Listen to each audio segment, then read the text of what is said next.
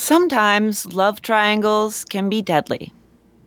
Sometimes love squares can be deadly. What happens when it becomes a pentagon?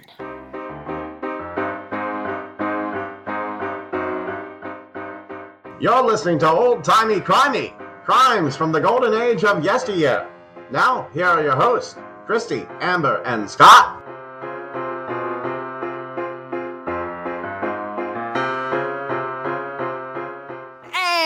It's old timey crimey. I'm Christy, I'm Scott. And I'm Amber. and we are here with your weekly dose of historical true crime, going back to a time when uh, they called it the good old days, but uh, maybe they weren't so good. So, before we get started, as always, don't forget about our Patreon, patreon.com slash old timey crimey, where at the $5 level, you can get access to bonus episodes, both our weekly, we call them old tiny crimies. They're like maybe a, a third of the size of a regular episode. They range from like 20 minutes to, uh, we just recorded one that might close in on like 35, 40 minutes. And it was, that was an adventure. Let me For check the everyone. time. Let me check the time on that one. That one was 44 minutes. Wow. Yeah. So, that's before like adding the intros and everything. Yeah, so so they they definitely. I, I, I sometimes worry about that old tiny crimey designation that people think they're super small, like five minutes. No, they're, they can. We tell a full story. It's just stories that aren't big enough. There's not enough info for a full episode, so we make it uh, a smaller one. Think so of it as a tic tac made of concrete. yes, there you go. Oh, yeah. TJ. I miss TJ. And then we have our monthly bonus episodes of there too, where we do something a little different each time. Next month, I will expand the anticipation. We are each going to read one third of a very fascinating book and then bring out the most interesting events and cases from it. So uh, we will reveal maybe what the book is in the coming weeks. You don't have to read it because we'll tell you the good stuff. So there's that. And don't forget to rate, review, and subscribe on whatever platform you use. It really, really helps us. You can't imagine. Just go and tell us what your favorite vintage true crime is. I don't think they're actually reading them except to make sure you're not swearing and using filthy words. So you don't even have to give us high praise. You can just go and say, Albert Fish, and give us five stars. And merch. That's oldtimeycrimey.redbubble.com. Christmas is coming. You know a true crime fan. Get him a little something special, like a shower curtain that says, I listen to filthy words and has a knife on it. So that is all of that. You guys want to talk about uh, a lady who could really reel them in? Please. I I am lacking in my daily dose of tits. this was one Madeline Obenchain. Now, she was born Madeline Donna Connor, and the thing is, when she was bo- she she did that thing, and it's okay if you did that thing too. It's all right. But she did that thing where you change your name when you're like a young adult and you're trying to find yourself. Should you change the spelling around? I screwed around with my name and like I can remember in, in high school doodling K R Y S T Y to The- see how it looked. The stupidest thing I did, I devised a way of writing my name that it was the same if you looked at it from the top or the bottom. That's actually really cool. Uh, but I'm a dork, so other people might also think it's stupid. Yeah, it But- was. It was Yeah, a waste was- of four hours. She had the traditional spelling originally, and she changed it to M A D A L Y N N E. So she she kind of switched that around.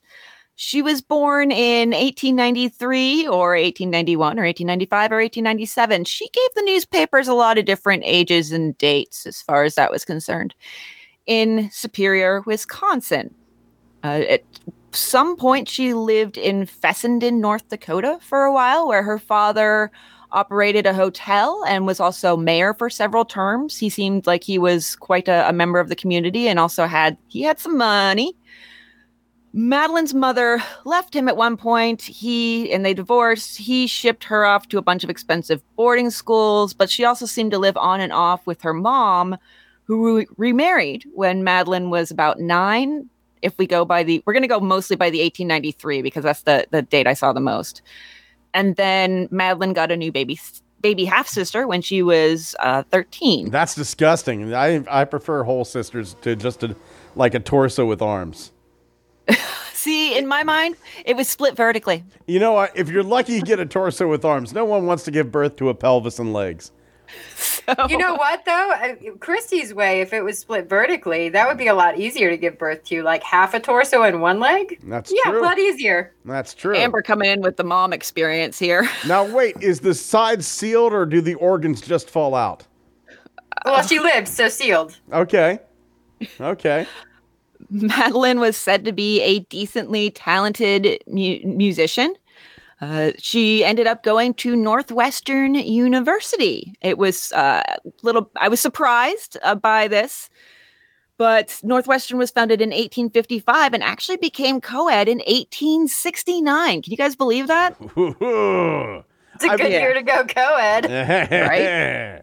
I bet, I bet there was some guy, some angry old white dude up in the thing going like, "Goddamn vaginas all over my university." I, I love the way that they phrase this.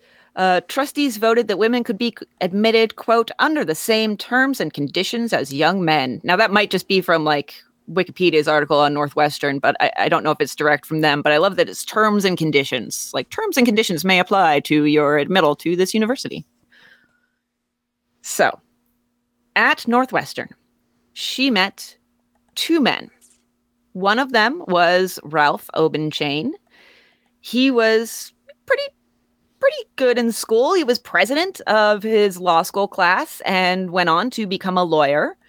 She also met a man named Arthur Burch. He ran track. His father was a minister. She really mostly ran with Ralph Obenchain and she would hang out with Burch whenever Obenchain didn't really have time for her. He was he was definitely her second string boyfriend, if even a boyfriend he could be called she was known as this was everywhere in like every article quote the prettiest girl on the northwestern university campus I really doubt that. I bet she was fugglier than a Keebler elf. she she had a certain something a certain quality. Eh, i i wouldn't, i would never have said i know beauty standards have changed and it really doesn't matter but i would never have called her the, the, the prettiest person in a room but she definitely had a quality that you could see in her pictures that's not quite beauty but you could almost see a certain charm or charisma. So and other friends also called her vivaciously coquettish Vivaciously coquettish. I know, right? That's So- somebody got a dictionary or an encyclopedia or something with words in it, didn't they? they really did.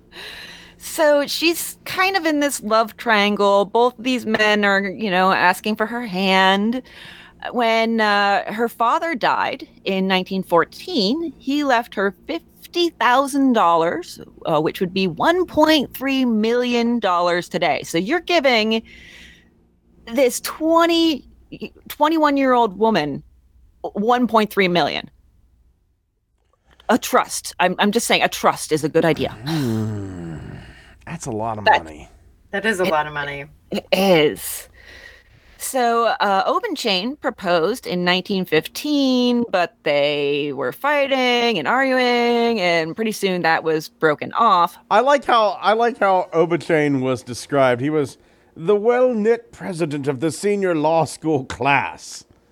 I like well knit. Like, what does well knit mean? Like, right? he- I'm just picturing the bad guy from any 80s college comedy. yes, yes. I feel like you're definitely right. He's definitely going to like chase down a 12 year old on the ski slopes. Mm-hmm. Get those nerds. No, And they'll be okay. I feel so bad for Ralph. I really do. I Like, don't. he- He was a lawyer in training. He was, but he was a really good catch. He was, he was handsome. He came from money. Lawyers He are the raisins of humans. But you know what? This is this is a long time ago, so they weren't really that bad back then. Uh, I, Also, Scott, there's got to be some gray areas in humanity. We can't we can't say the same the rule applies to everyone. you're every right. Single I, lawyer. I bet you're right. There's some probably some really good pedophiles out there. No, like I have friends that are lawyers. category. I have friends that are lawyers that are perfectly lovely and like they actually are like good people and do their job well where they're trying to like help people not hurt them. I mean, think about the fact that there are lawyers, you know, working for, let's say, the Innocence Project or the, its many, many offshoots in various states. Are they horrible human beings who are trying to get people out of jail who've been wrongfully convicted and stuck behind bars for for decades? I don't like lawyers, and that's where it stands. Lawyers are the raisins of people. That's right. Scott. That's right. So, Madeline took her newfound wealth and decided she was going to go traveling and shopping for basically for three years, which I, I would. That's that's exactly what I would do. I would. I would. I would give a, some to charity. I would put some, you know, invest it so I can't touch it and so I can grow. But I would definitely take at least some of that money and go on a shopping spree in Paris. I- I'm mm-hmm. sorry, it's happening. You know what I'd do with 1.3 million dollars? Transform Buy a like murder castle. Buy a, A murder murder- castle. A murder castle full of Transformers. The Christy's got it. Yes. Christy wins. Yay. I think we can say we all saw it coming. I, was gonna, I want partial credit. You get partial You credit. definitely get partial credit. So after this little travel shopping spree, she went to LA where her mother had settled. And there she met one John Belton Kennedy, who she frequently, he, he seemed to just go by Belton, which, okay. Uh, he was an insurance broker. That That's- relationship That's so convenient because he can take out his own li- uh, life insurance policy on himself. That is that is true. Now this relationship was different from her other ones. It seemed like she had the power in all of her other relationships. And this one she didn't. Uh, his mother was really determined to keep them apart. And that seemed to cause a lot of rifts. He was reluctant, where no man had ever been reluctant to, you know, propose marriage to her. And, you know, still eventually he did ask her to marry him, and she said yes. But basically, his family just kept on gumming up the works, and he kept on canceling the dates she would set and disappointing her. And after two years of this, she was like, I'm going to go back and see what's back in the Midwest. So she goes back, she's back in Obenchain's orbit. And he is a lawyer at Aetna. He's he's very making a name for himself. And she also becomes friends with Burch again. Uh, he's married with a kid at the time, but he's still drooling all over her. And she's still writing back and forth with Kennedy and trying to get him on board with the idea of marrying her and actually having a wedding. So this is very much a web that she is both I, I feel like she's both spinning the web and then also managing to get herself stuck in it. And this So, like, okay. So I think one, she was obsessed with him because he doesn't really want her in the way that all the other men chase her. It's a challenge. But also, do we think that Belton's gay? There, was there Brought up are in a couple places. Yeah, there are a few hints here and there that he was gay, and this is the twenties. You know, it was it was rough for just a peon to be gay, much less you know somebody with with his background and standing. Yeah, I think it, it, it could go either way. I, do kind of take umbrage with the idea of, well, if he didn't want her, he must have been gay. No, there could be people on this planet who aren't attracted to Madeline Obenchain. It's certainly possible. There's there's certain women out there like I'm just not attracted to that everybody looks at me and goes, "What?" Like Liv Tyler, Angelina Jolie, they hold really no attraction for me. Jackson and I have had that discussion about about people where like I'll find somebody attractive and he's like, "What are you even talking about?" you know. But then again, he's also compared me to Natalie Portman, so I'm pretty sure he needs to get his eyes checked. Like, No, you're like an attractive Rachel Dratch. I don't know if I even even get on board with that with the attractive part. Have you I seen don't have any Rachel problem with- Rachel Dratch is not that attractive. I mean, she's funny. That makes her kind of cute, but you're like an attractive Rachel Dratch. Okay, I'll take it. I think. It's a compliment. okay. See, like thank I never you. know. So Marcus says I look like if Madonna and Uma Thurman had a love child. we always thought you looked like Madonna whenever you were whenever you were younger. But this was like Madonna after a bath. But like when he says that, I'm like, I don't, I don't know that that's a compliment. Have like, you seen pictures of Madonna lately? If he's talking Madonna lately, it is not a compliment. That woman looks like she's halfway to becoming Rocky from the Mask movie. Give her some credit. She's got like 30 years on Amber. No, but she, she's like jacked. Like she could kick my ass. That woman's right. had so many facelifts, she blinks with her lips. Let's go back to Madeline Obenchain. A woman who hasn't had so many fla- facelifts, she blinks with her lips. yes. So she is.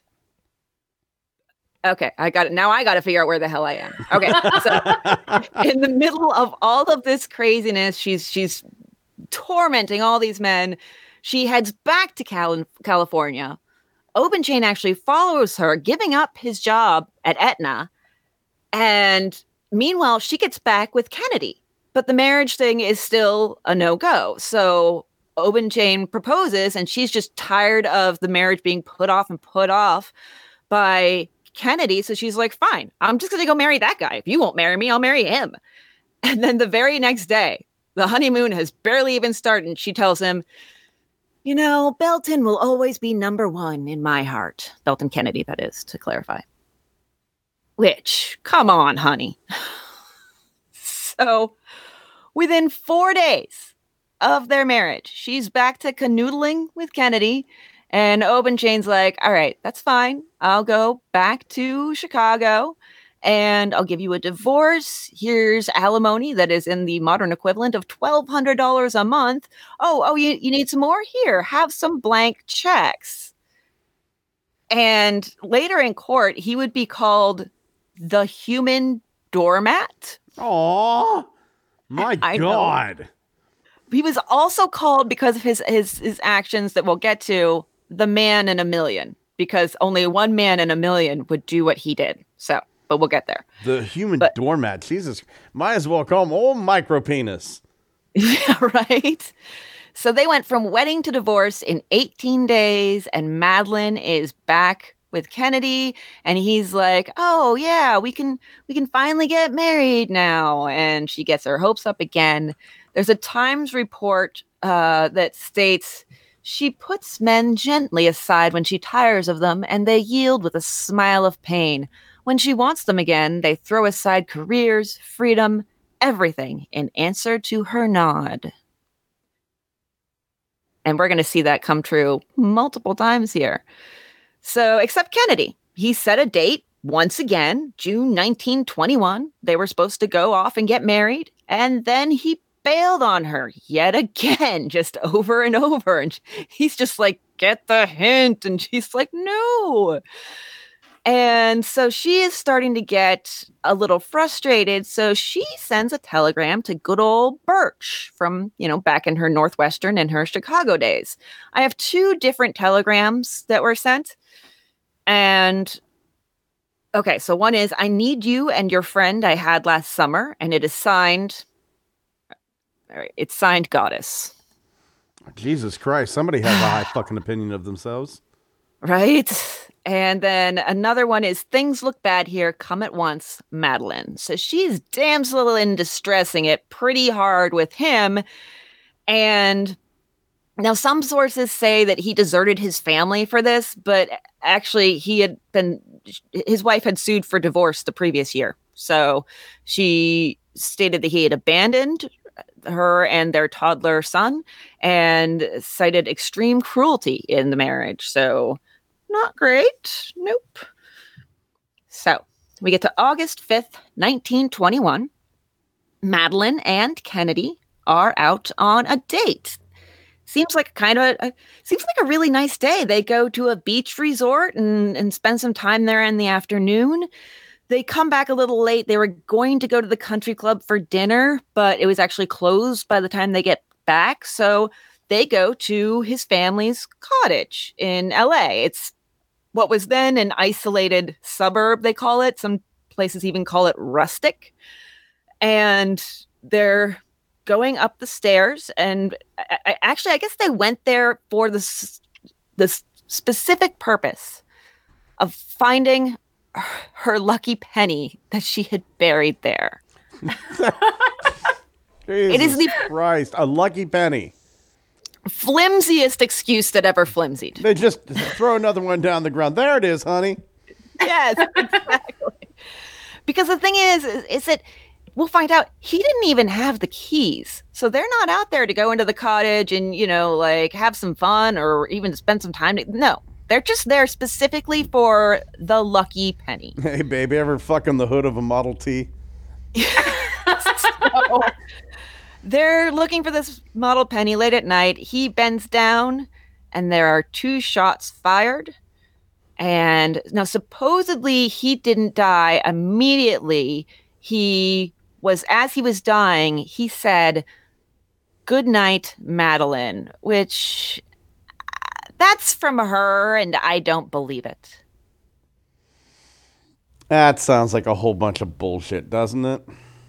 I think that's what she imagined he would say. What he so, said was, ah! yeah. she claims that she ran to him and held his hand and said, Belton, speak to me. For God's sake, speak to me. And again, this feels very much like as she imagined it. Uh, he died at the age of 26. Only one of the two shots actually hit him, the other one went into a tree, hit him in the back of the head below his right ear. Uh, other words heard by people in the vicinity were, I got him, in a man's voice, uh, a woman's voice that couldn't really be made out, and then some indistinguishable whispering. Probably stuff like that is going to be one hard thing to mount. And uh, wonder what that's going to taste like on the grill. Stuff like that. oh, God.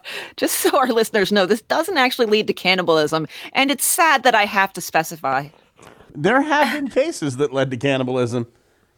I know that. I That's like why I said it, it's sad. I like to call it culinary respect for the dead. We we were having Thanksgiving dinner, and since it's an untraditional Thanksgiving, we pulled up in front of the TV and watched the cheesiest horror film we could find on Hulu. And uh, yeah, there was there was cannibalism at the end. I was like, I'm I'm glad I finished eating. That's was it Trolls too? No, it was Pilgrim.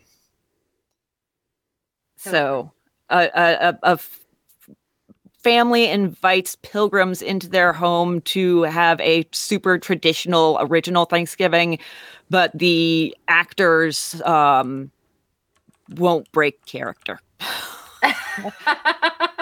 it's how it's described. So yeah. Hmm. So yeah, there's no there's no cannibalism here. Uh, now some sources say that this was not reported to police until early the next morning, even though it happened around 9 30 or 10 p.m. Instead, she ran out to the main drag. She found a guy who was driving to work. She pulled him back to the cottage. And then I guess there's nobody bothered to go to the police until the morning. And just this, I couldn't find exactly where to fit this, but this was this was brought up especially in the newspaper reports as uh, like kind of questioning whether it was related four years prior to this, he had actually been accosted by two men in the street who just beat him like badly it, it, it's not really related, but it was brought up because it was like, were these same people after him? Was he involved in something where people would be after him? That was kind of the idea, never really floated, but kind of implied. Two men were seen fleeing in a car just after the shots, at least uh, according to Madeline and possibly some witnesses. And at first, she said they were dressed roughly. So poor people. and uh, Commoners. commoners, plebeians. Uh, later, that shifted to uh, add the additional descriptor foreigners. Ooh. I'd laugh if they were Native Americans. You know, Yeah. foreigners. Yeah. I say we fill up the Bering Strait and charge them them Native Americans a buck a head to go home. So, when the cops came, they found a couple of things. They found some tire tracks that were quite distinctive and not found on any car in the neighborhood. They found two 12 gauge shotgun shells uh, expended near the body. They found some signs that someone had been hiding in the bushes near the cottage, some broken branches. He was still had his wallet with $56 in it. He was wearing a couple of rings. There was jewelry that wasn't taken. He was carrying important papers. They hadn't been touched. And they also found a gun next to his body but it hadn't been fired and was said to actually be his own gun that he carried. So madeline is taken into the county jail and kept there as a witness probably because they were just trying to find some evidence to charge her. And they're they're asking her all these questions. And the one thing that really a lot of their suspicions seemed to hinge on was the fact that she couldn't explain how anyone else would have known where they would be. Hmm. Yes. So and again we have the age discrepancy in all the the every article I was reading I was like what the hell is her age because like one says that she's 20 another paper says she's 24 but if we go by the uh, you know official record she's 28 so I think she was telling the cops and everybody different ages so that's what I think She probably couldn't remember. who remembers their age? She told the cops her her history with Kennedy and that she was going to marry him but you know his family kept getting in the way and they put it put the whole thing off.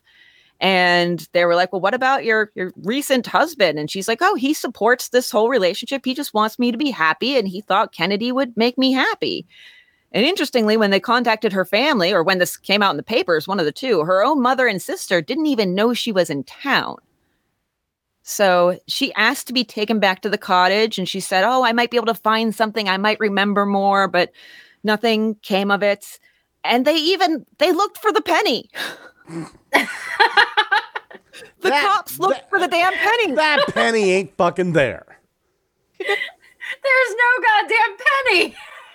It's the one place on this fucking planet that you're not going to find a penny on the ground. Because who the fuck even bends over for a penny anymore? Homeless people. That's it. And uh, the, the thing is, though, Kennedy's own father did report that, sh he, at least as he knew, Madeline had buried a penny in the, the around the yard around the cottage sometime the previous year.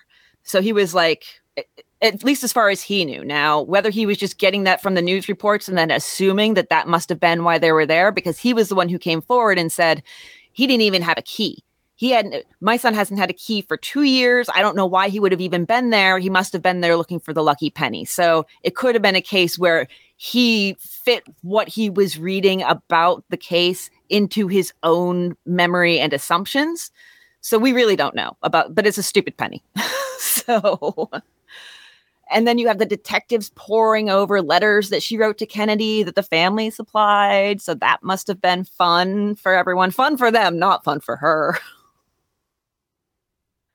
I'm I'm learning from our uh from our shows. Just burn everything.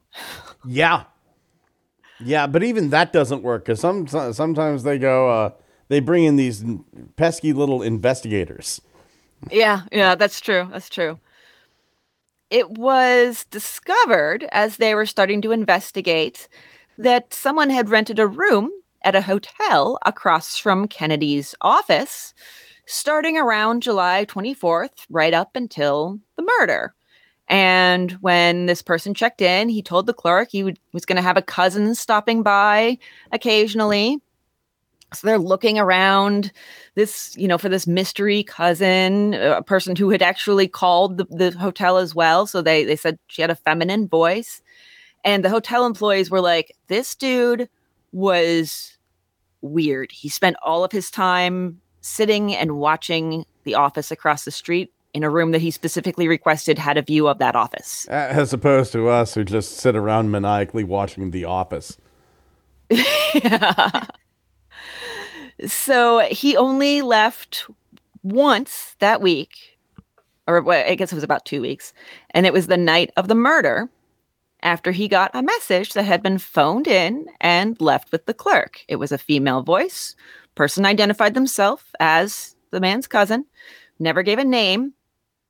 And he then left with a long parcel wrapped in newspapers. And uh, then it was about a yard long, they said, and came back around midnight. So this is Burch, definitely. and so they're now on the lookout for him. On it wasn't August- him. It was a lucky penny. It was the lucky penny all along. They find him on August 7th on an eastbound train. He's described as wearing a Palm Beach suit and a straw hat. He was traveling with one.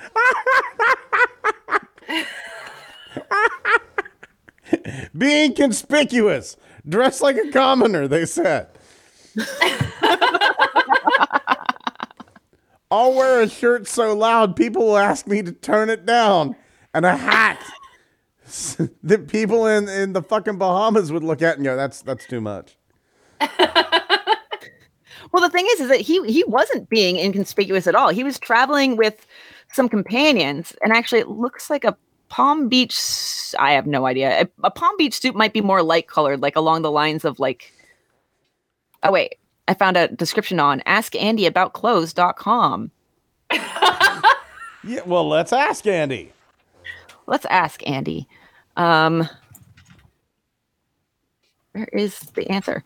Um, the Palm Beach suit is a term used to describe the combination of navy blazer, button down Oxford cloth shirt, stone colored chinos or khakis, and brown slip on mocks like topsiders worn with no socks. That is a user named Dorian Gray on AskAndyAboutClothes.com in, in a thread there. But somebody else refers to that as a California tuxedo. so I think there's some questions even on the, the site. Either And way, then- either way, it's got to be like trying to sneak into a compound with a marching band. It's just not going to fucking work. Guys, I can't even believe that I'm about to read you this from a men's fashion uh, Do thread.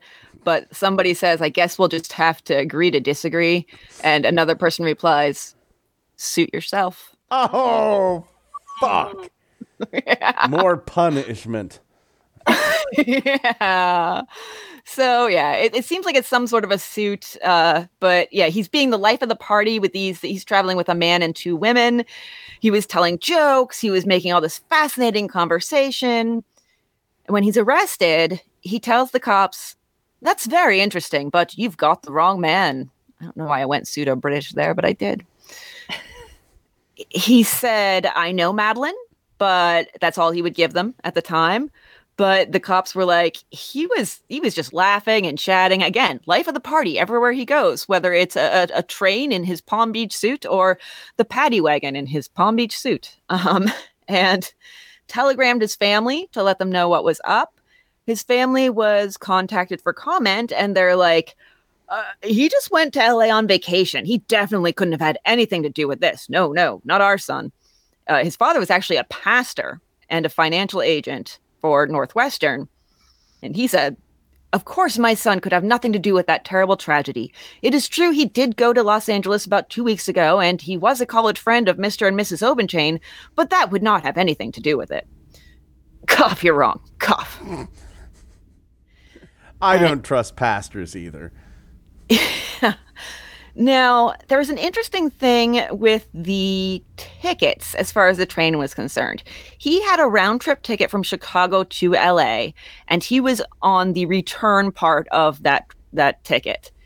Now, Madeline also had a round trip ticket for the same route, but she hadn't validated the return part. So it kind of looks like she may have said, Come out here with me, and then take care of this and I'll go back with you and then didn't. It's it's possible. Uh, she insisted she only brought him out to have company in Los Angeles and that it was totally platonic. She said Arthur and I were very good friends at that time. Yes, I sent for him to come to Los Angeles, but I did it in the same spirit I would. Oh, these newspapers. I would send for any friend. I knew he was having family troubles just as I was having, and I thought he could find better opportunity for work in the West. So she said, Well, we weren't really good friends. And Then later we were good friends, but I just brought him out here out of the kindness of my heart. Let's not shit on the papers too much. One newspaper described Madeline's look as uh, that she uh, maimed the look of a dying antelope.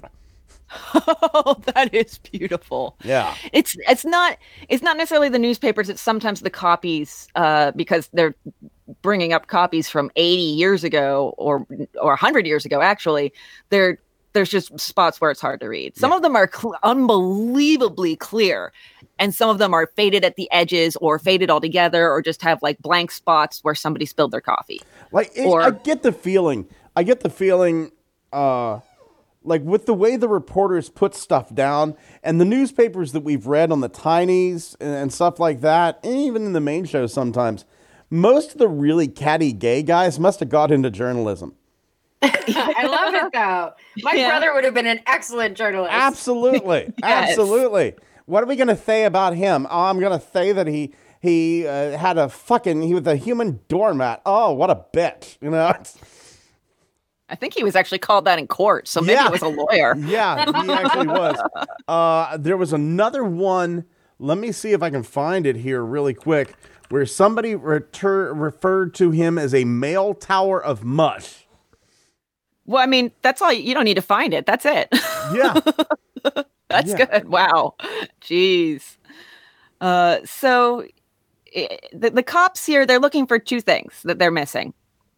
They're missing the weapon and they're kind of missing the motive. It's the motive's starting to come together as they start kind of piecing these things together and talking to people. Oh, I got your And- motive. Women, right?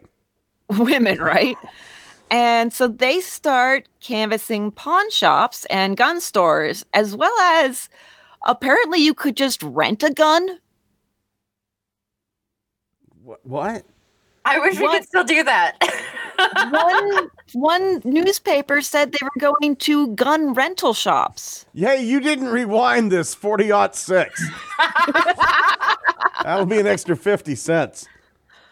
Yeah, that that weirded me out a little bit, but uh, they you also had Madeline receiving a letter delivered to the hotel for her with eighty five dollars in cash.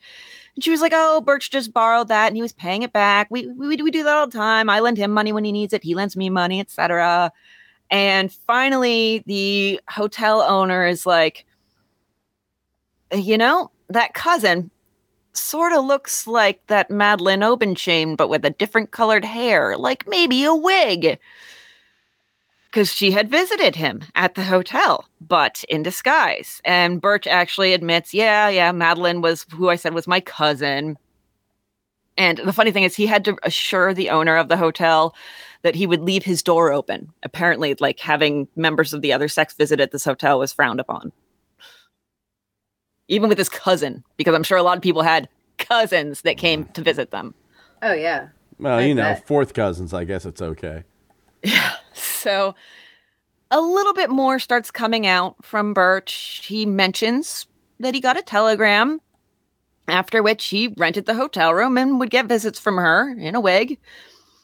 And they actually contact Mr. They contact Obenchain for comment. And he says, This is a statement, guys. I always loved my former wife. I love her still. No matter what she may have done, I will stand by her always. She has only to send for me, and I will go to her side as fast as a train can take me. I hope she will let me help her in this, her hour of need. Now, this is a lawyer, somebody who's probably got to be careful with their words at times. In the middle of all that is no matter what she may have done, anybody else think he knows that she she's involved in this? It seems like maybe. I mean, in the middle of all this, I love her. I'll stand by her. She only has to send for me, no matter what she may have done. It's just picturing like bringing it. Oh, she fucking did it. Pretty much. That's kind of what it says. So it, it implies that at least. So, and Madeline is like, yeah, yeah, that that help, that help, you you could bring that out here. uh, anytime now. And but you know, she she says she has a theory about the murder. I believe Belton's death is to be traced to his connection with a girl in this city. She would never say a name, but her theory is that this girl was infatuated with Kennedy and either she herself or she had some minions murder Kennedy. That's her theory. Those little yellow fuckers. but she she would never say so if you if you are potentially going to go up on a murder charge if they're looking at you with suspicion of murder and you have a theory that involves a specific person you're like no i shall never allow that name to cross my lips no say the name say the name bitch Do it. Say my name. Do it.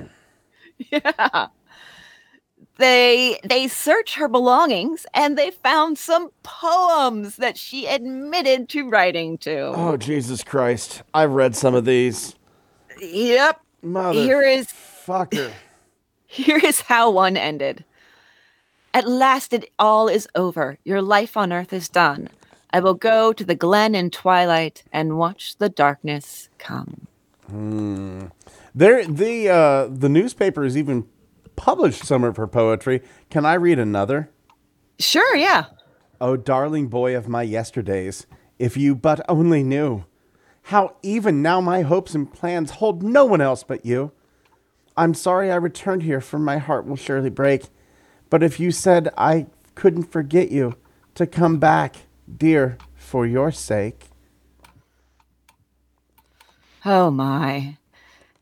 Does anybody else have the name of the neighborhood where the cottage was? Ooh, let's see. Here. I didn't write it down, but I feel like it's Beverly Glen. Yes.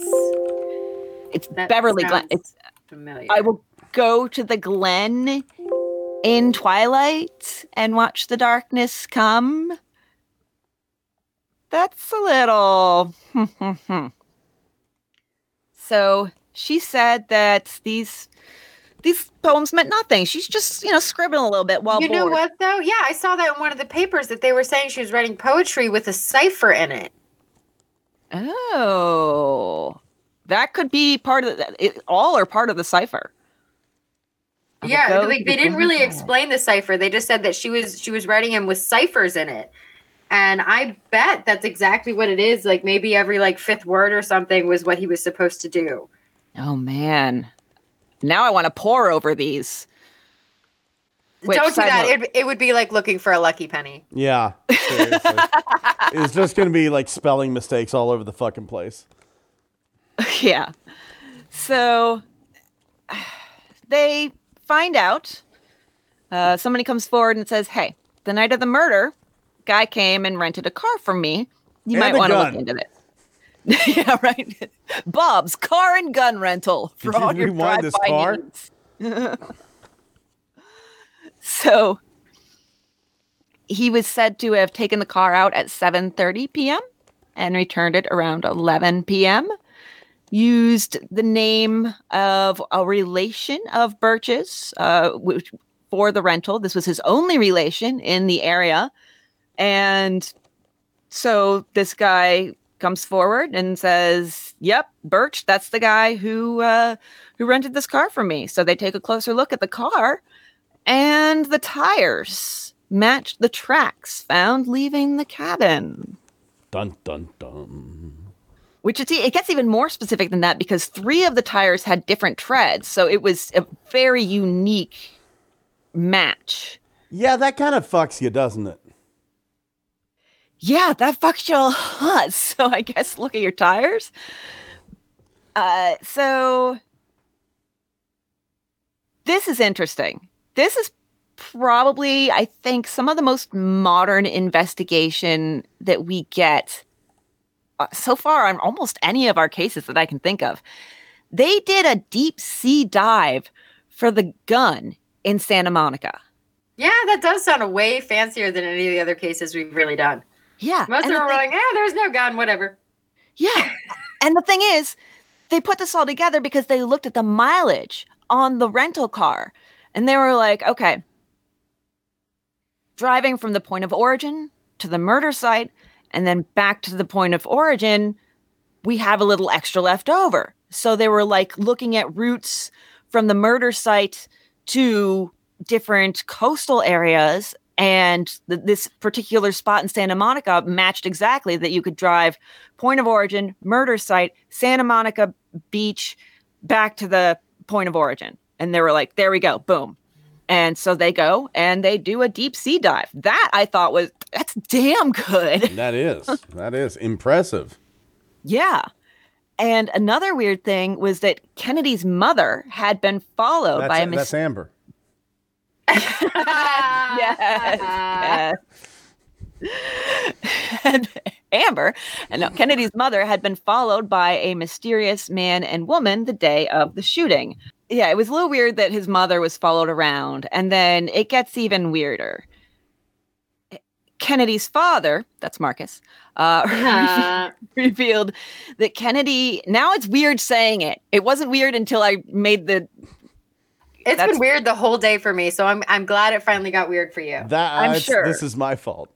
Yeah. it's like when I listen to a podcast and they have somebody like a, a true crime investigative podcast and they have somebody with my name in it, and I'm like, no, I don't like it. Oh, I've got one better. I've got one better. I was, uh, whenever I lived in Minneapolis, I there was this newspaper called the City Pages. The it was like the free newspaper, right? And it would tell you everything that's going on around town. And they were talking about up and coming musicians, right? And I'm I'm sitting in my bed in my apartment. And I'm reading, and then they go, and Scott Mort, who has been making quite a stir, and like, I almost fucking threw the newspaper. It was so fucking weird seeing my own name whenever I wasn't expecting it. That is weird. And they were talking about me. Fuck. that is weird. Oh gosh. So Kennedy's father said that his son had actually been talking about being worried about dying for a few days before he, you know, actually was killed. And at first he said, quote, this is uh this is Belton Kennedy speaking. I don't know why it is, but I have a feeling that something may happen to me very soon. I guess I won't live very long, but I don't want anyone to worry about me. End quote. And his father was trying to get it out of him, like, why are you so nervous? And finally, he's like, okay, well, I saw Madeline at a hotel and she fell to her knees begging me to marry her. And then she begged me to give her my gun so she could kill herself. Quote, Belton, you marry me or I will kill myself, but I won't hurt you.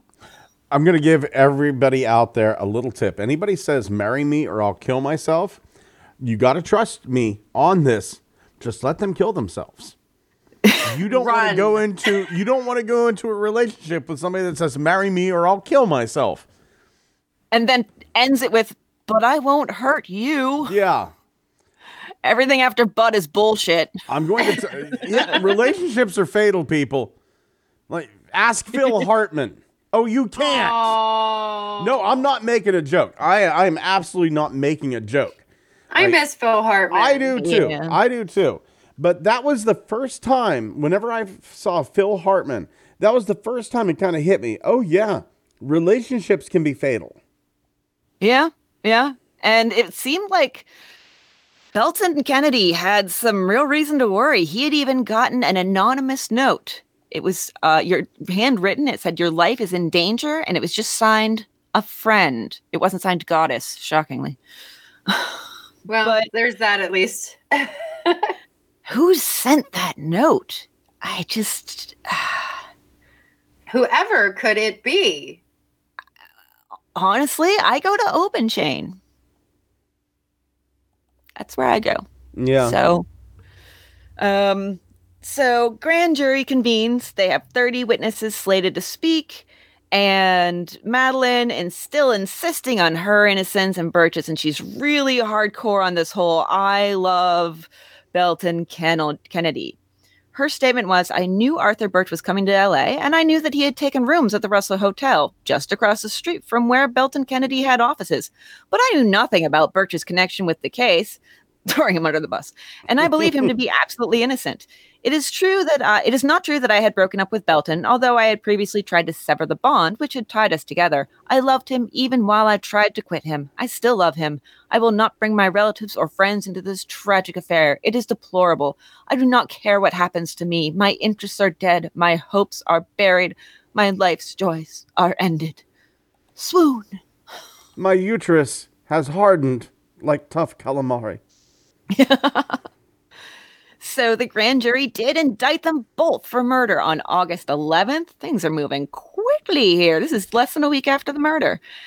And that was before the stock of a double barreled shotgun was found in the ocean off Santa Monica by, I believe, by the divers, but they weren't quite specific about that, but it seemed like it had to be. So they find that.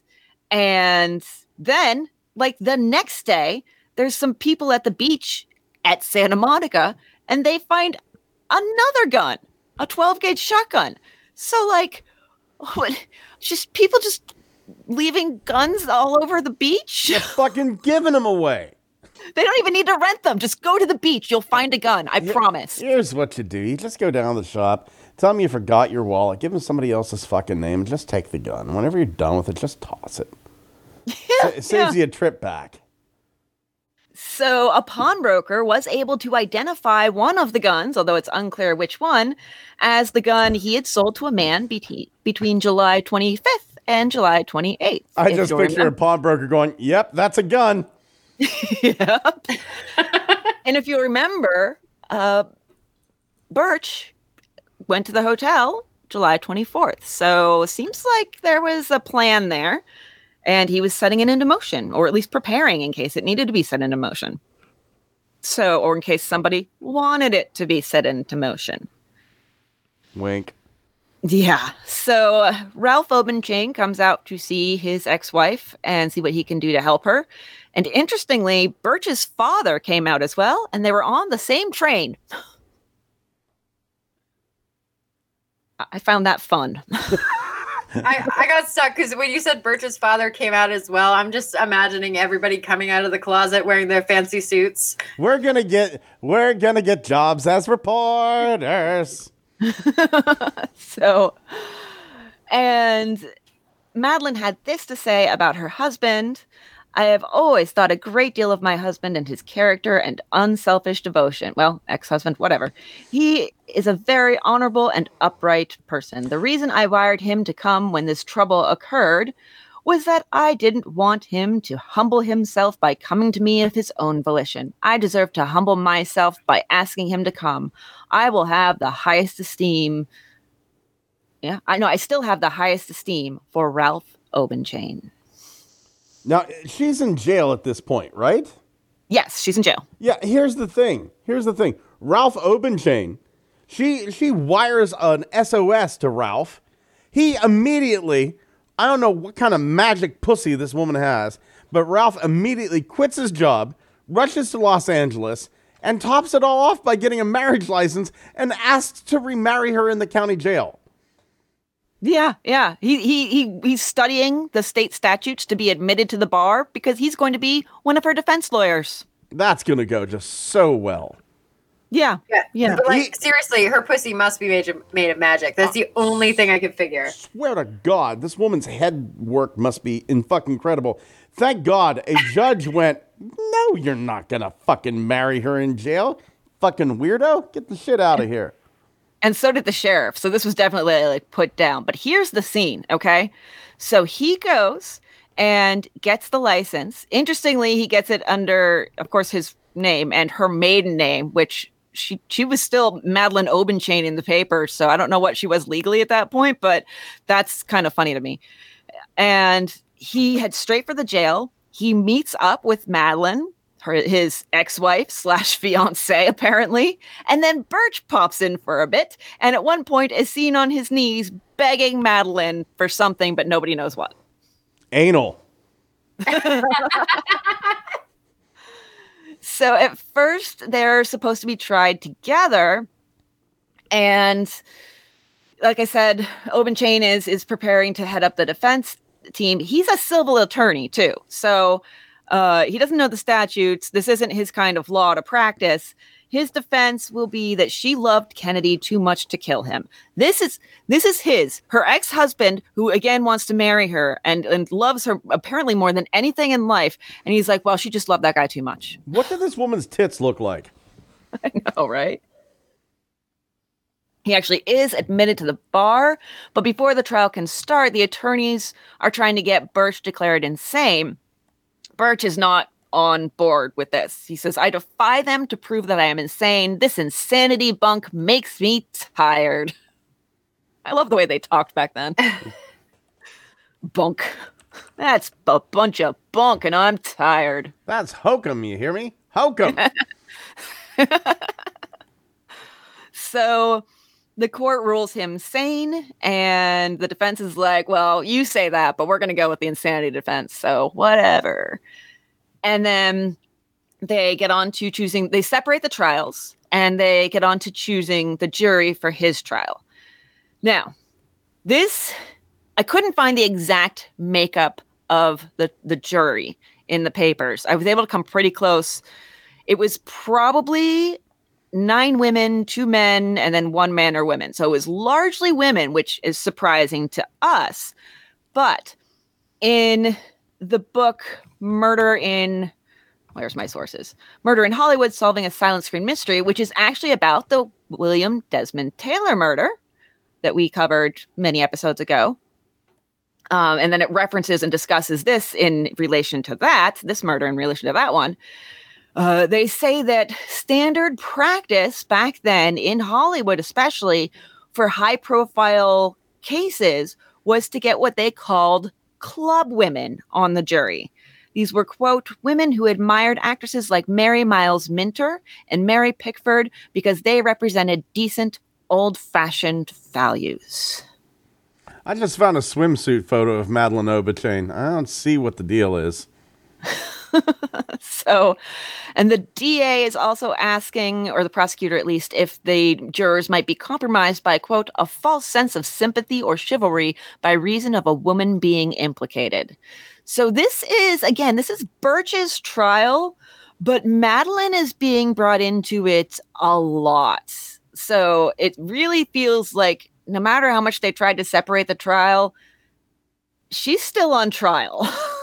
so, they the trial starts they take the jury to the crime scene uh they probably all looked around they were like do you see a lucky penny anywhere one of them probably saw a penny and picked it up and was like nobody saw this right Holy shit. Oh, it's a fucking nickel. God damn it. i wanted superstition and i got five cents Actually, I think you won out. Like, if you wanted superstition and said you got a, a five cents, congratulations. You've come out ahead. Yeah. So now there is a ton of evidence in the testimony and in the physical evidence that we've already discussed that implicates Burch. The neighbors uh, of the cottage identify him as the guy watching the cabin before the murder. And they identify him as a guy seen driving around the neighborhood while investigators were literally searching for clues. Get the fuck out of town. Yeah, he's like, oh, let me just go and check that out. Returning to the scene of the crime. Come on. Jesus Christ. Mistake number No. one. Yeah, but th- it's a mistake that is often made. So much so that it's a cliche. Yeah, it is. It is. I actually once got arrested because I was at the scene of what was a crime the day before. I had no idea, but they had thought that I was returning to the scene of scene of the crime, and I was like, "Who the fuck does that?" Like, It's like there's this insatiable curiosity. I think it's You a know- thing where people return to the scene of the crime to see what's going on to make sure that they're not arrested. I mean, I think that's part of it. And I think another part of it is that curiosity of, oh, I did a thing. That thing is dominating my brain. I have to go back and see it. So, or sometimes for some people, for some particu- particularly sick people, it's a thrill. It's a thrill, and it's it's remembering the the the crime, which is is what you know keeps them keeps them going, and what they if they're people who actually enjoy committing crime, you know, people with sociopathy and, and psycho- psychopathy and all those things. You know, actual like serial killers, people who are like, I look forward to my next killing, Take a cell phone video, people. It'll last longer. and can be evidence. So, so Make yeah. sure to upload it to your Facebook.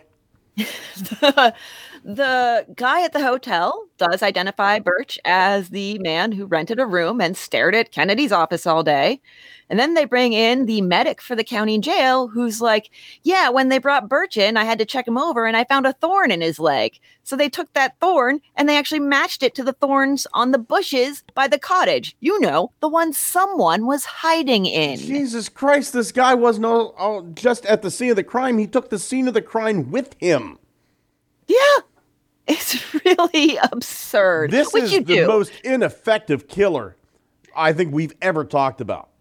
but again the evidence and the and the way that they're handling it actually very good like that that that thorn could be considered pretty cl- if not trace evidence then pretty close to trace mm-hmm. evidence and i also think it's funny that he still had it in his leg like two or three days after the murder like just never got it out like what the hell Meh.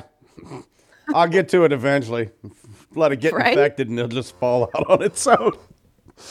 so uh, he does testify in his own defense. He does he does pretty well. That that doesn't generally go pretty well, but he does. He says, "I just came out to see my platonic friend, who I have no feelings for at all. No siree, not a one. I love her." so I'm making that up, but we all know it's true. Christmas comes as the trial is ongoing, as Burch's trial is going. Uh, Madeline gets a pile of presents 107 presents, in fact, from well wishers, admirers, and men who are still looking to get some county jail strange. Uh, she gets perfume, flowers, and a thousand dollar bill. Damn. I'd, I'd like for that to be now. Burch tried to give her a present, but he was reprimanded and then tossed into a less comfortable cell. And the male inmates had roast goose while the women had turkey for Christmas. They we this is we had this in the in the tiny uh the the duck the roasted duck and stuffing for uh, the Thanksgiving meal a couple days before the execution and so yeah there's there's a lot of of good eating going on in the jails at that time. They ate a lot better than prisoners do now. So the trial is like it's a, it's a bit of a long one. It's like eight weeks or so. And in the in the closing argument i'd like you to uh pay attention to the prosecutor's closing argument and uh who you think it's aimed at when Kennedy was killed, Mrs. Obenchain had not only Kennedy's daily attendance upon her, but Burch and Obenchain also.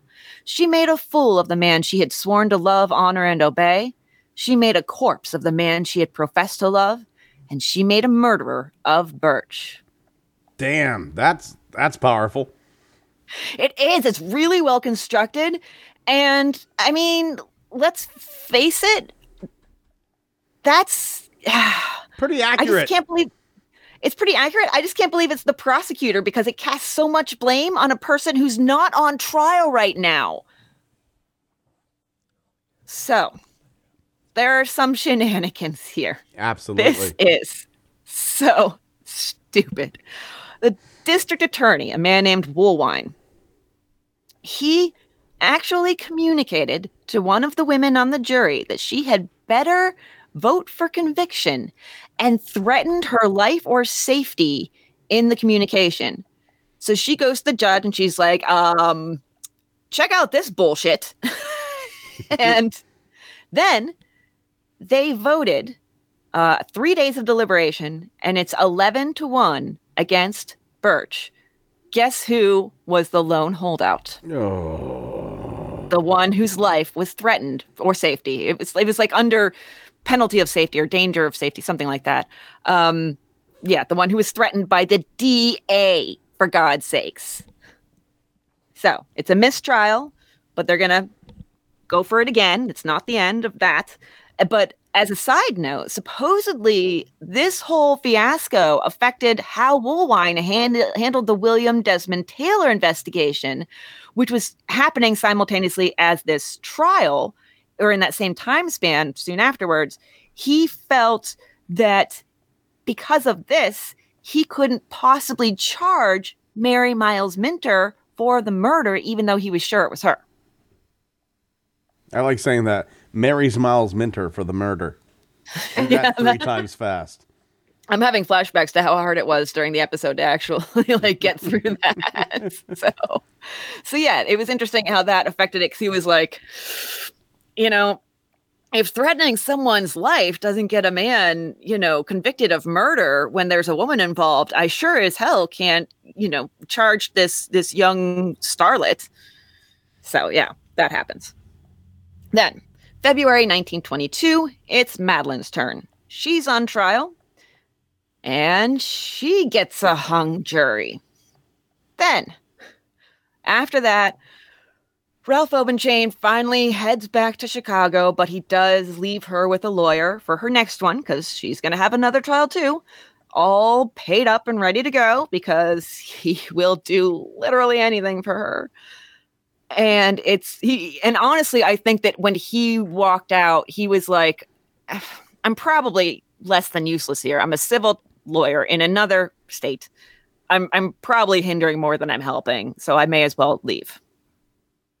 He was probably doing that for her sake as well, because everything he did was for her sake.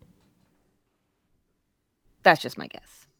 Uh, then it's Burch's turn again, and hung jury. So then Madeline has another go. In her second trial, we get some real nice, juicy drama. There is an inmate na- named Paul Roman who testifies. The Evening World calls him, quote, soldier of fortune, adventurer extraordinary, and literary dilettante, who's in jail for burglary. Once again, literary dilettante. Yeah. I'm sorry. Gay dude wrote that. so he he is in jail for burglary and he and Madeline start up a little correspondence and there's definitely some heavy flirtation going on and apparently there was some in person too but he testifies that she was just using him to come up with an alibi for the murder so from her letters i'm going to read this to you i have a couple actually my beloved, it is night again. I'm going to get real dramatic here, like real dramatic. Okay, just warning. the night brings you close, or sorry, the darkness brings you closer. Your nearness sometimes soothes and sometimes pains. My soul seems hungry for your touch, your strength, your protection.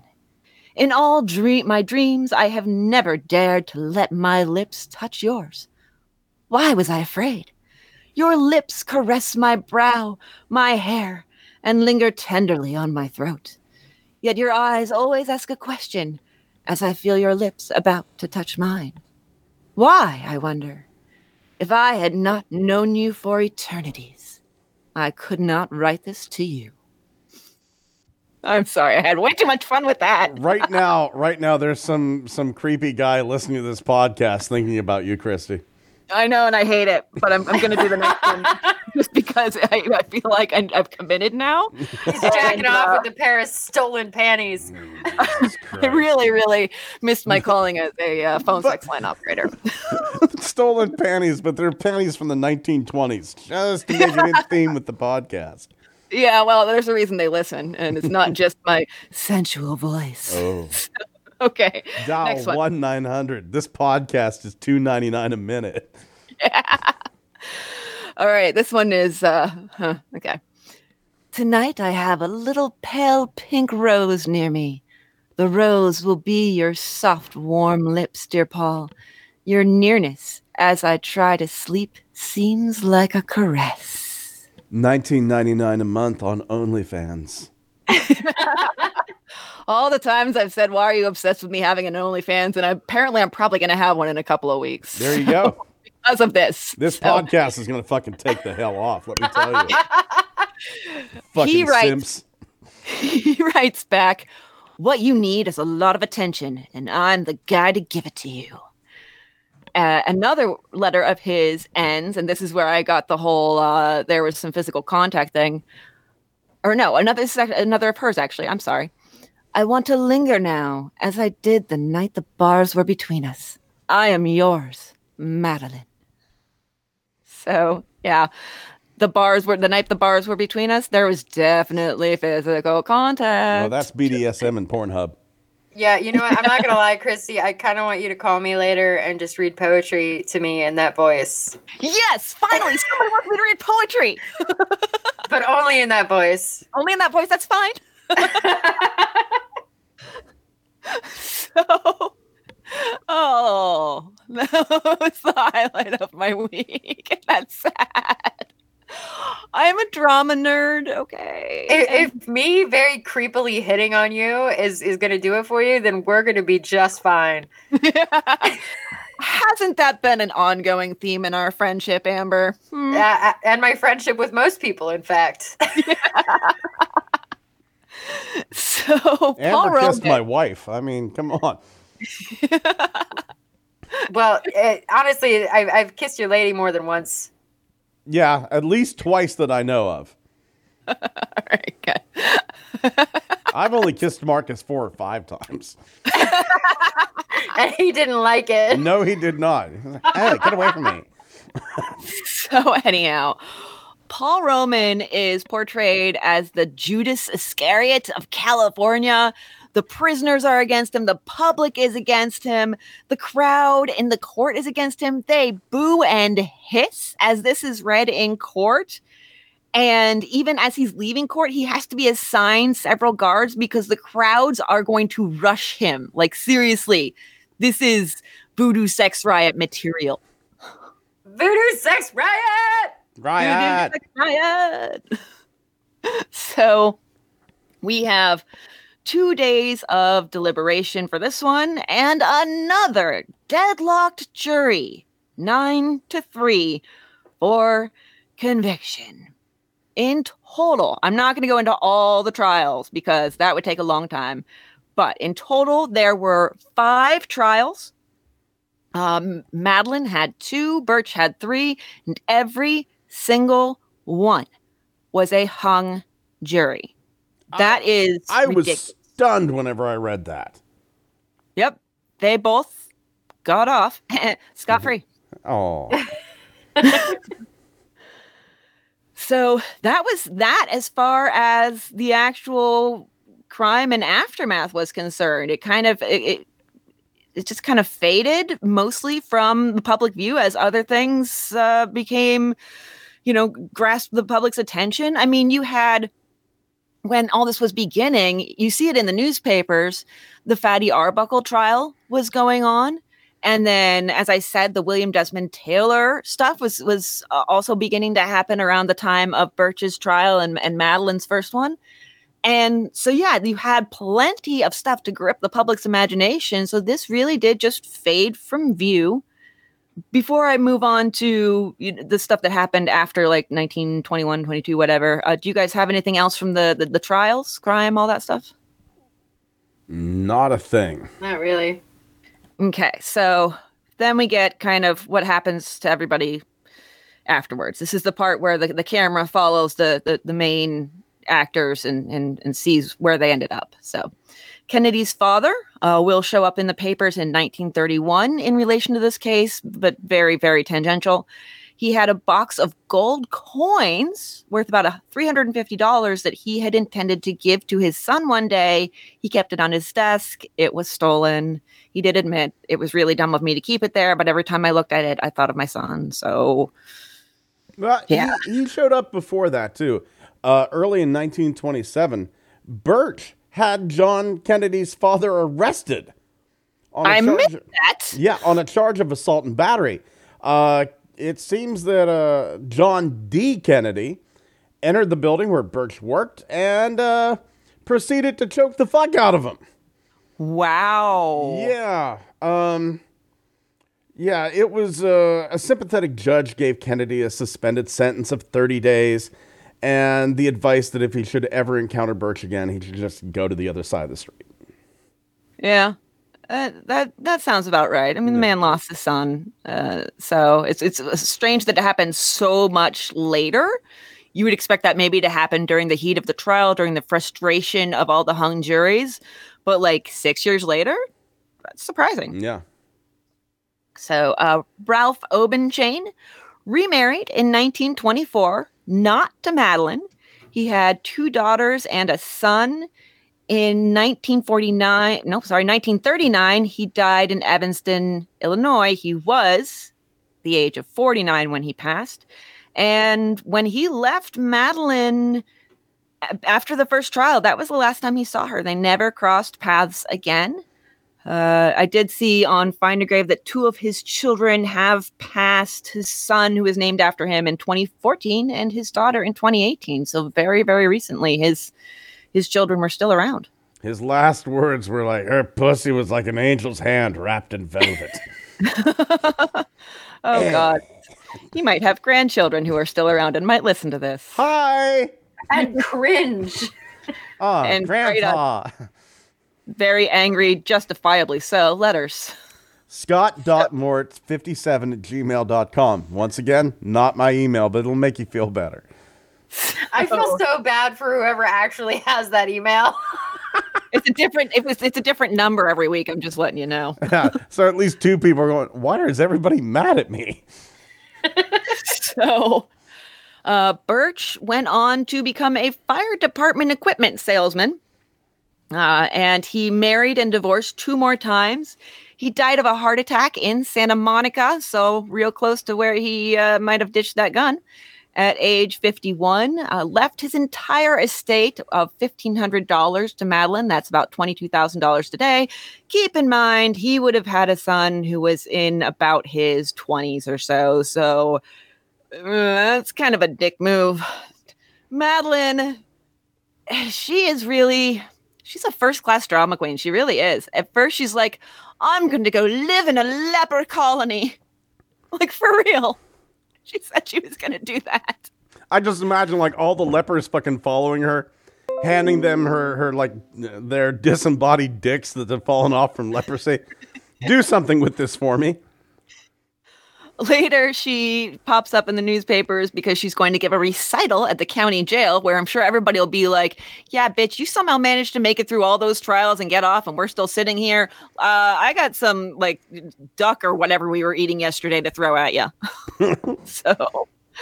Uh, she settled down in Eagle Rock, a neighborhood in Los Angeles, went back to her maiden name, and died at the age of 70 in 1962. And that's all I have on their lives. Do you guys have anything else on the ending there? I don't. I didn't find any like fun, horrible facts this time, and you guys have all the same sources as me. Well, now a few years later, she was back in the news after the whole settling in the bungalow at Eagle Rock.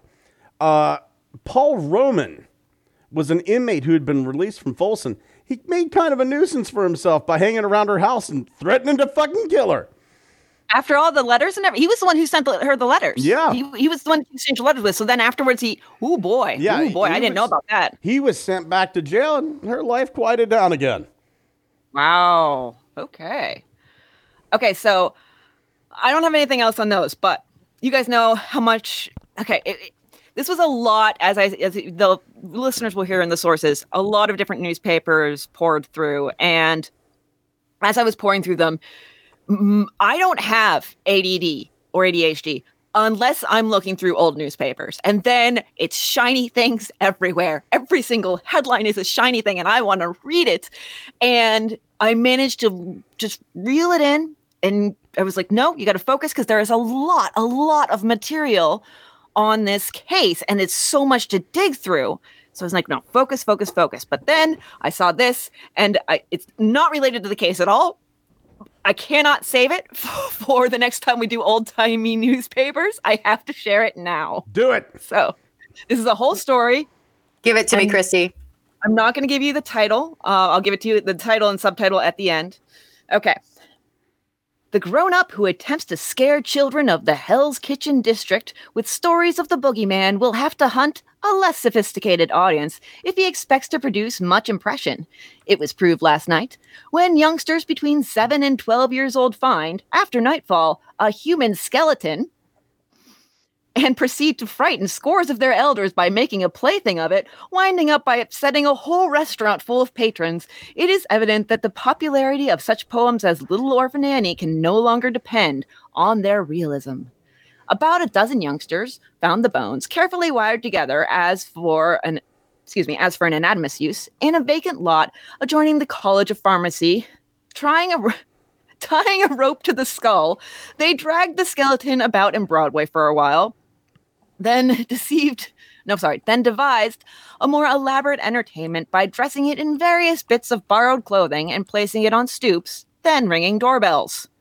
After half a dozen women had been frightened almost into hysterics in this way the youngsters became bolder and when the backs of the proprietor and waiters of the harbor inn restaurant were turned they sneaked the dressed up skeleton into the restaurant and seated it at a table. Then they sneaked out there was something approaching a panic in the restaurant when a waiter went up to the table to take the supposed patron's order and discovered what it was.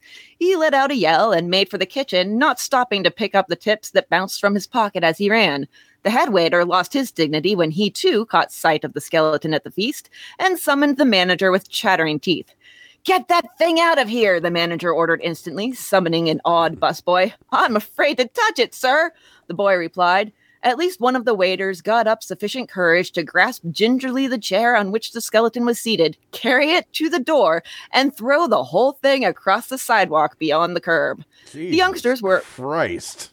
the youngsters were about to retrieve the skeleton when patrolman Schnabel of the West 68th Street station happened along. Schnabel called a patrol wagon and had the bones taken to the station house. The authorities at the College of Pharmacy denied ownership of the skeleton, and at last accounts, it was still awaiting a claimant. Yeah. That's the second most disturbing thing I heard done with a skeleton all week. The headline and subhead are Real Skeleton at Table Causes Restaurant Panic.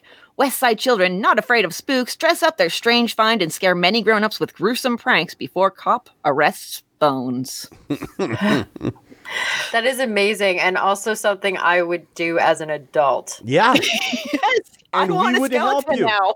we would help you. No two Yes, ways about it. Now I know what we need to do next Halloween, guys. I Yeah. think this is too good to wait until Halloween. Well, we got to prep so we have a skeleton. I mean, um, we need to find a skeleton. I know a doctor.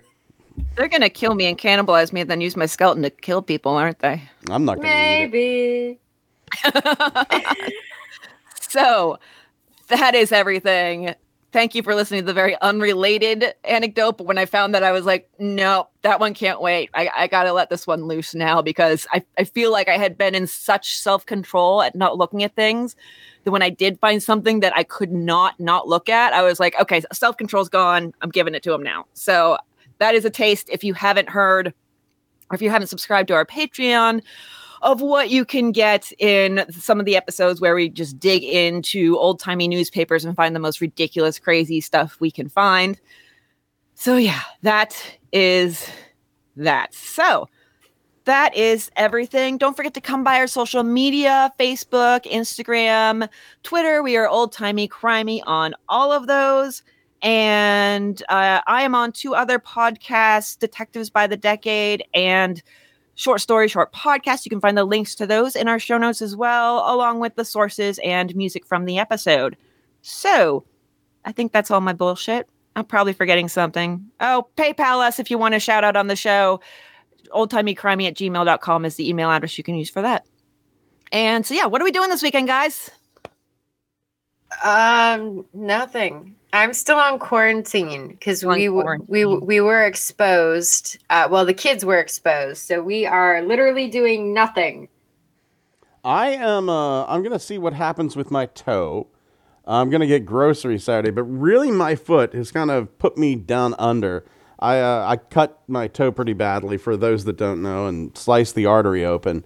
But right now, I'm just really pleased. I was telling the ladies before the show, uh, my wound is now in the shape of the Easter Bunny. Yay, Easter!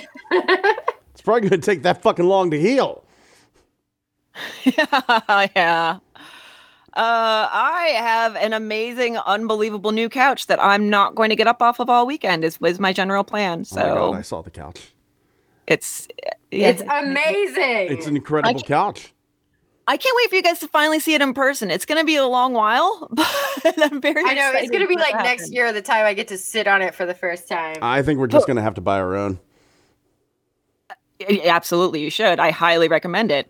When we finally can, I can't wait for us to all pile onto the couch and, and just it's we'll just have a big big cuddle puddle. That sounds nice. we haven't had a cuddle puddle in the longest time, and I love cuddle puddles. Yes, we absolutely need to have a cuddle puddle on my giant, giant, ridiculous couch. Norm- is my is my wife allowed in the cuddle puddle? I know. Fuck yes! Hell yeah, good. You're you're in the cuddle puddle, baby. See that? that was adorable. All right. Well, on that very cute note, uh, that has been our show for the week. Thank you, as always, for listening to our filthy words. We love putting them in your ears.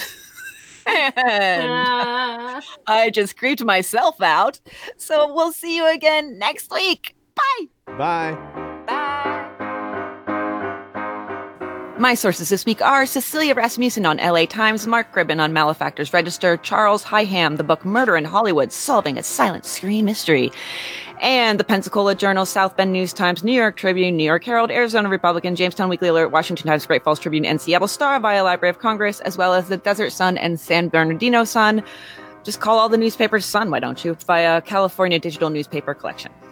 My sources for this week are the Homestead Museum's YouTube video, The Mysterious Death of J. Belton Kennedy, chronic- uh, blah, blah, chroniclingamerica.loc.gov, a wonderful article from the Malefactors Register, and strangeco.blogspot.com.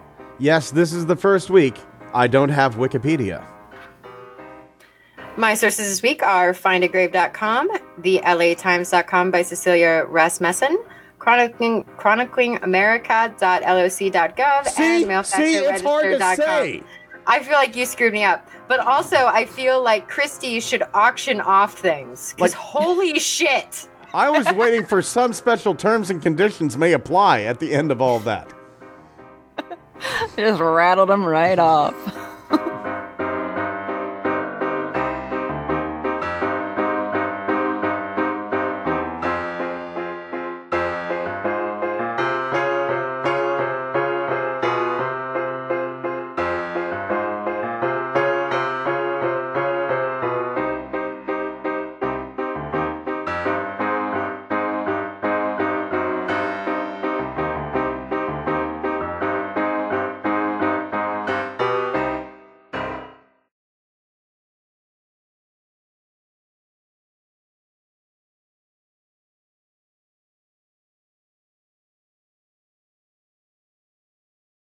His uh oh, go ahead. No, I, I, I, I think I burped. Go ahead. Oh my god. I I can't believe what he did. He dies in 1944 and leaves his entire estate to his lifelong friend, Madeline Obenchain. I just said that. Fuck. I'm sorry. But how, how many times was he married, though? So he couldn't have left it to any of his ex wives. Or his son. Literally, I just said he had a son. Yeah. he had a direct descendant. Shit, I'm just going to make up stuff son? now. His last words were, "Steve, I need you to get rid of my porn collection." Magazines, uh, there there's some videos in there, some security footage I bought on the black market. Oh fuck, Steve, there's snuff films in there. Oh, if Madeline sees the pictures I took of her feet while she was sleeping. Oh fuck. It- it's all in a box in the basement labeled animal porn. And before you ask, yes, there's animal porn in there. Oh God. And there's some pictures of you. Actually, they're part of a collection, but that doesn't matter now. You Okay, got to do this for me, Steve. I'm So gonna get about- this in. Hold on. I just, real quick, I was actually watching something about animal porn earlier today, and I was just curious if Scott had also watched the same thing, I and didn't. that's why he brought it up. I did not. I'm just I'm just going off the top of my head here. okay. You've got to destroy my porn stash, Steve. I mean, fucking just wipe that shit from the face of the planet. Honest to God, the hentai alone, Steve, it's enough to get a man put away. Oh, Steve, hentai's the Japanese word for pervert, and that's what I am. Oh, fuck, that's what I am, Steve. Oh, shit, I'm a strong ejaculator too, Steve. I I remember. Scott broke. I remember. Oh my god. Oh my god. I I splurge like a fucking geyser every goddamn time, and I think part of the thrill Jesus Christ! always seeing if I could get some of it in my mouth. But I, the first time was an accident, Steve. But then I started to crave it. It was I like a God, drug I'm to me. The podcast. That's that's from a guy who did a lot of coke. I snorted coke off of crack whore's tits. But anyway, really, you need to really get rid of my porn collection. I cannot overstate the importance of wiping that shit off the face of the earth. Um, um, what else? What else?